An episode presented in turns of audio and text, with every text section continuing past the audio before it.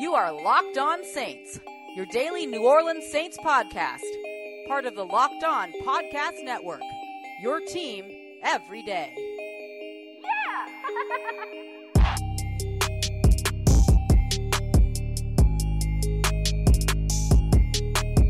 What is good, Who Dat Nation, and welcome to Locked On Saints, brought to you by the Locked On Podcast Network. Ross Jackson here at Ross Jackson ASC on Twitter, your host, covering your favorite team, the New Orleans Saints, like nobody else does it every single Monday through Friday, except for this week because we had a little bit of Christmas going on. So, lead analyst over at AllSaintsConsidered.com. Welcome, as always, to all of our first time listeners, as well as to all of those you who have been supporting me from the jump. Who Dat family, and welcome into this Thursday edition of Locked On Saints. I hope that everybody had a Merry Christmas or in the midst of a happy Hanukkah, joyous Kwanzaa, or any other holiday celebration. Otherwise, I just hope that everybody is having a blast. We are back here at Locked On Saints to bring you a couple of quick updates on the teams. It'll be a quick Thursday episode. We'll first take a look and go through the estimated injury report that dropped yesterday on Christmas Day. Then we'll talk about the Saints' newest signing and departure, and then we're going to wrap up with a quick note about Drew Brees, who found himself on the NFL 100 all time QB nominations list and why you should be prepared for disappointment. We got all that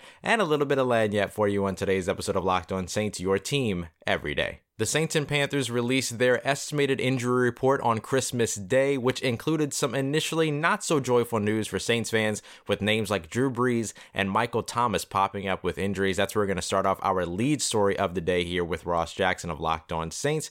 So, first, let's all remember that the Saints did not actually practice on Christmas Day yesterday. These are just designations that are simply estimated participation levels had they practiced in terms of the conditions that they know that their players are in. So let's start off with Michael Thomas here, who has a hand injury and was listed as limited for that Christmas Day practice. Uh, it seems that this is really just about a wrap. You've seen it all in the photos and the videos as Michael Thomas has been traveling all around Louisiana and New Orleans to spread some holiday cheer. Seems that it's not so serious, it's just wrapped up. Uh, he actually explained the injury to a young man at the New Orleans Children's Hospital. If you happen to see Nader Murfik's video, it's outstanding, uh, and he talked a little bit about it. Today, he's not going to be spotted at the open portion of practice, but still not really too concerned unless I see that he's going to end up being limited on Friday. Wouldn't be too worried about any designation for him today. You got to assume that if a guy has a wrap on his hand, that he's going to be at least limited for the day. So that's what you get when you do these estimated participation reports. And you kind of get the same thing here with Drew Brees, actually, who was listed as limited with a knee injury. Coach Payton actually confirmed this morning, Thursday morning, that Drew Brees' knee injury designation had really to do with inflammation in his knee that would have necessitated a wrap or a sleeve. And so, with that, you have to consider him limited if he had practiced yesterday. So, they just placed him there as a limited participation with a knee injury, just for precautionary sake, and then as well as just doing their due diligence, right? So, he was back already at the open portion of practice today. Now, no word on Chauncey Gardner Johnson's hip or forearm injury so far. We know that, it, again, it's an estimation, so who knows. However, that is an injury that looms large as both Eli Apple and Marcus Williams, as expected, would be listed as did not participate had they practiced yesterday. And then Vonn Bell, although listed as limited, was not seen in the open portion of practice today. So CJGJ's injury becomes all the more important because he may be needed as he has been these last couple of weeks to cover up one of those two safety positions. And then potentially a guy like Patrick Robinson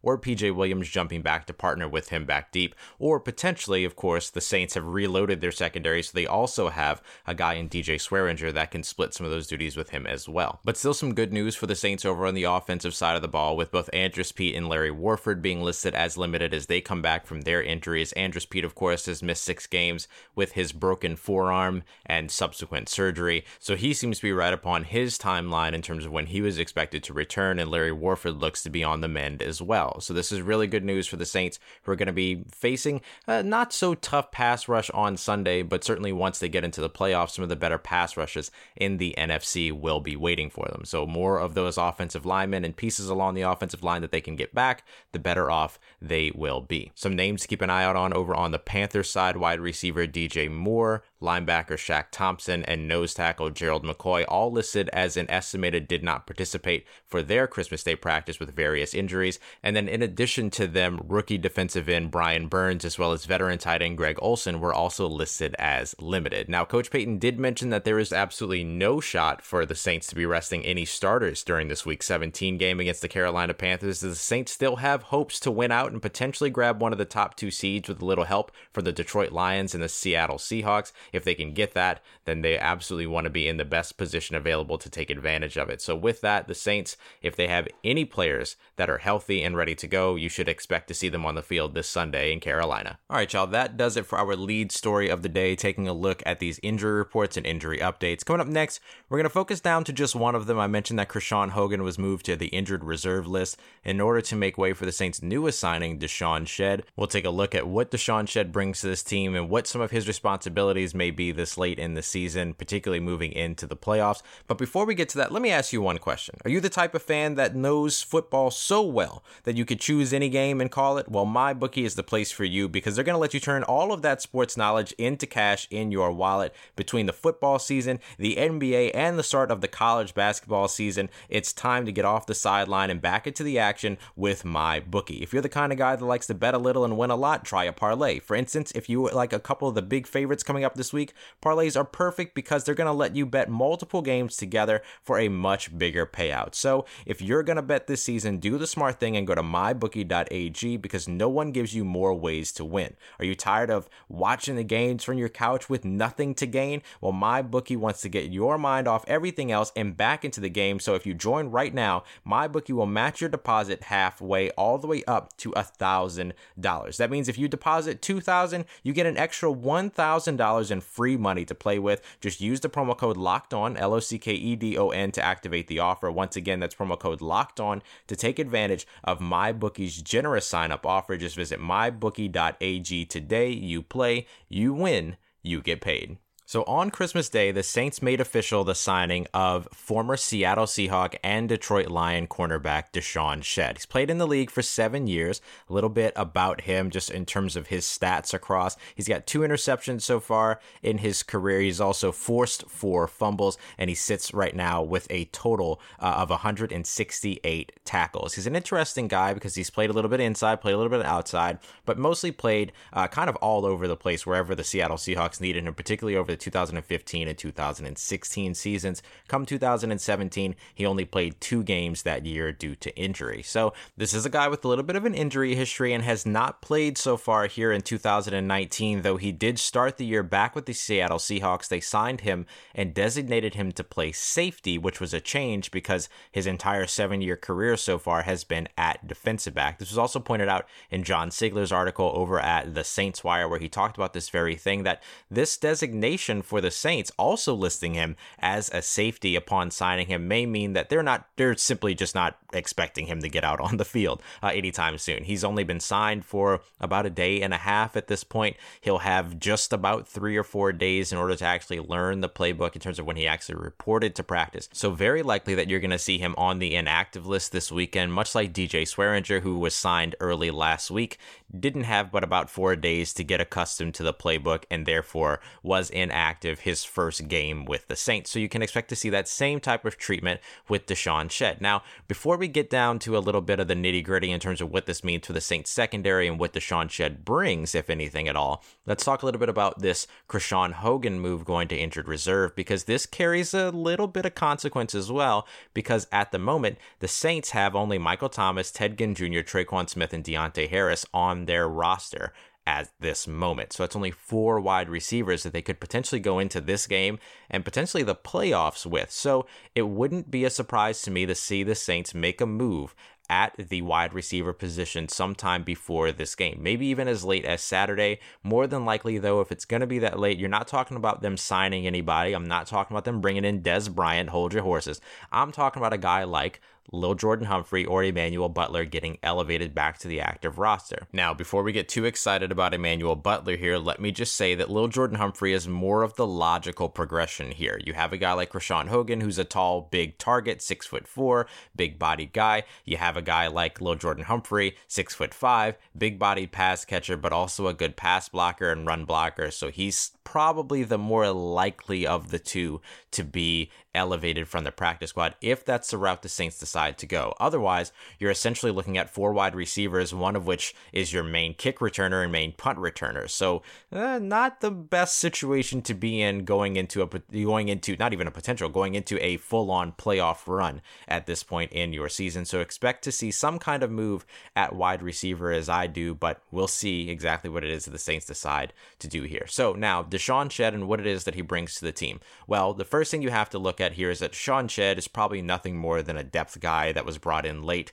He has the ability to play either of the corner positions. They might be working him out at safety, much like the Seattle Seahawks did early on this season, even though they ended up not playing him for the year. He ended as a free agent uh, with Seattle after they tried him out at safety. So that might tell you everything you need to know about that potential designation for him. However, if he is someone that the Saints look at as a potential good depth guy, having that positional versatility, excuse me, is really important, especially in Dennis Allen's chess piece kind of chess match type of defense. Now, you know that Vonn Bell and Marcus Williams are both injured. You know, of course, that Eli Apple is injured. So that could mean a lot of shuffling for the Saints. DJ Swearinger might be able to come in, but if not DJ Swearinger, then you saw the Saints do some shuffles last week with PJ Williams and Patrick Robinson playing the free safety roles, while Chauncey Gardner Johnson held down the strong safety role of Vonn Bell's. And so now DeShawn Shead gives you somebody that could be a piece that could either step in at safety also gives you some more depth at the slot because if you end up having to play one of your two slot guys as your free safety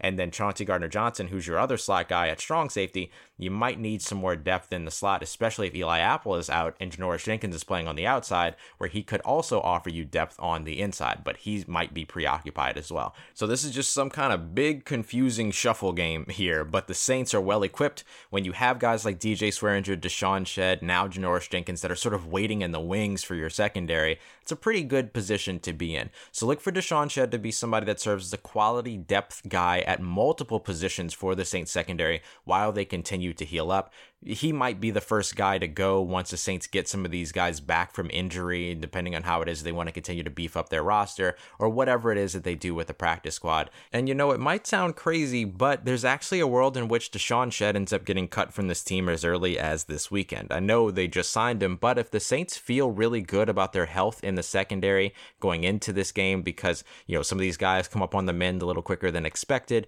things like that, then that could potentially mean that the Saints decide to elevate one of those wide receivers from their practice squad, and DeShawn Shead, being the most recent addition, may be at the bottom of their roster at the moment where he could get cut.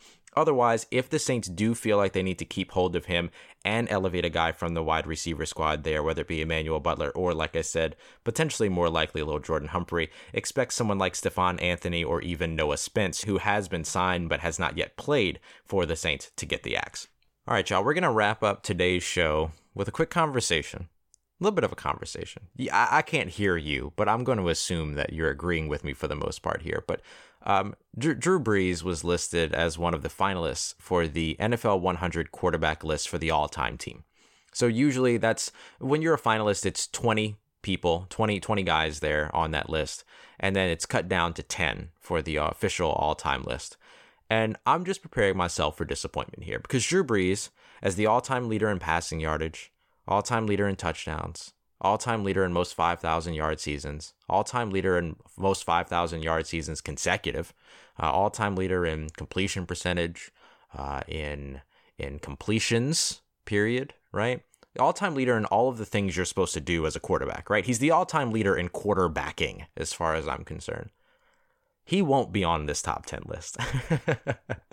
and I I laugh not because not because I get any joy from saying it. I laugh because of how ridiculous it is. Now this list is going to be announced Saturday night at 8 p.m. Eastern Time, I believe, on ESPN. Maybe actually NFL Network. I don't know. But the thing about this is that um, there's no reason for Drew Brees to not be on this list, except for the fact that the people that are making these selections are very likely going to choose, as opposed to being sensible, rational, and celebratory of today's NFL game.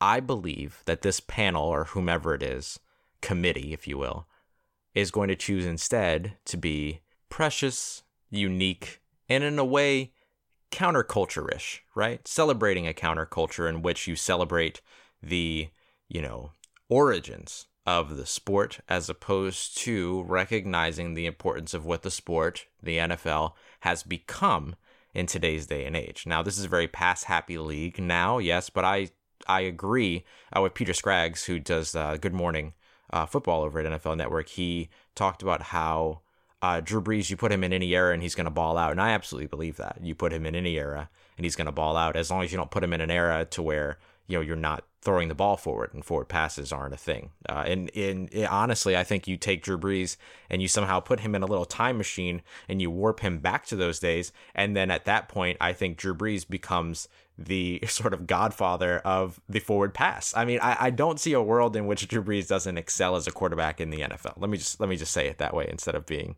uh, cute about it. And that's what I think that this panel is going to be. This panel is going to be cute. I truly, as much as I hate it, in my heart of hearts, believes that this committee, this selection committee, is going to end up leaving Drew Brees off of this top 10 list, despite the fact that he's one of the top three, I would say, uh, quarterbacks to ever play the game. And I know a lot of us would would argue number one. Uh, a lot of us would be fine with number two or number three. So I think that he's a top three guy, and he's going to end up on the. I think he's a top three guy in terms of playing the game, period.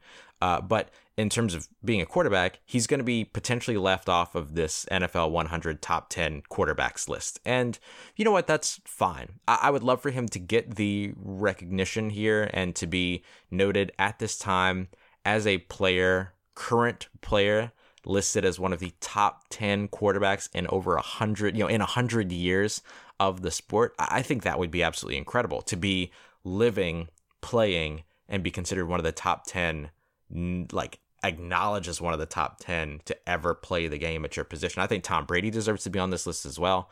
And there are some other guys, John Elway, um, Steve Young, Joe Montana. There are other guys that I think probably deserve to be on the list, but some are going to be left off as modern era quarterbacks, right? Or at least recent era quarterbacks. And so I'm preparing myself, and I hope that you prepare yourself as well for the potential disappointment of Drew Brees not to end up as one of the final top 10 here. Still great to consider that Drew Brees is one of the top 20 to ever play his position over 100 years of records here. Uh, that's pretty incredible. And I think if he's in the, your top 20 and not in your top 10, then he's number 11 for certain. He's your best one uh, out of out of the top 10 but i absolutely think that he should be in the top 10 he should be near the top of the list they don't actually rank them 1 2 3 4 10 but they certainly put them all in there as you know as these top 10 guys and that's great I, am fine with that because then you don't really dig into the argument of best quarterback of all time and stuff like that i get the idea of staying away from that but uh, D- drew brees absolutely deserves to be on this top 10 list but i'm prepared and i hope that you are prepared as well for this committee to be cute uh, and to not put him on this list. But we all know amongst ourselves here in the Who Dat Nation where Drew Brees ranks amongst quarterbacks all time uh, and where he ranks amongst players all time. And with that, what I'll simply say is that he absolutely deserves to be on this list. And although they're not going to designate a 1 through 10 sort of ranking of this list, Drew Brees is going to be your barometer, and Drew Brees is going to be your standard for where the top of this list absolutely should begin. All right, Who Dat Nation, that's going to wrap it up for today's episode of Locked On Saints. Got one more episode coming for you this week. Tomorrow, we're going to take a look at everything you need to know ahead of this game, comparisons, personnel groupings. Uh, we'll take a look at how these two teams stack up against one another in terms of league rankings, all the usual stuff. We'll also keep you up to date on injuries, and we'll also take a look at what teams you need to be pulling for this weekend to help the Saints out. We got all that coming up for you tomorrow. But now, as always, I'll say thank you so much for coming through. Once again, I am Ross Jackson. You can find me on Twitter at Ross Jackson ASC. Hit me up. Let me know how the family's doing. Let me know how you're living. Let me know how your mom and them. How were your holidays? Let me see all that Saints gear that you got. Do me a favor if you're in the given spirit, go ahead and tell all of your friends, family, and fellow Saints fans about the show and take a moment to subscribe if you're listening for the first time. And if you haven't and you're feeling that given spirit, go ahead and drop that five star rating and review. I thank you so much for all your support support and for helping me grow this family. This has been Locked On Saints. Happy holidays, y'all, and trust Who Dat Nation. I'll holla at you.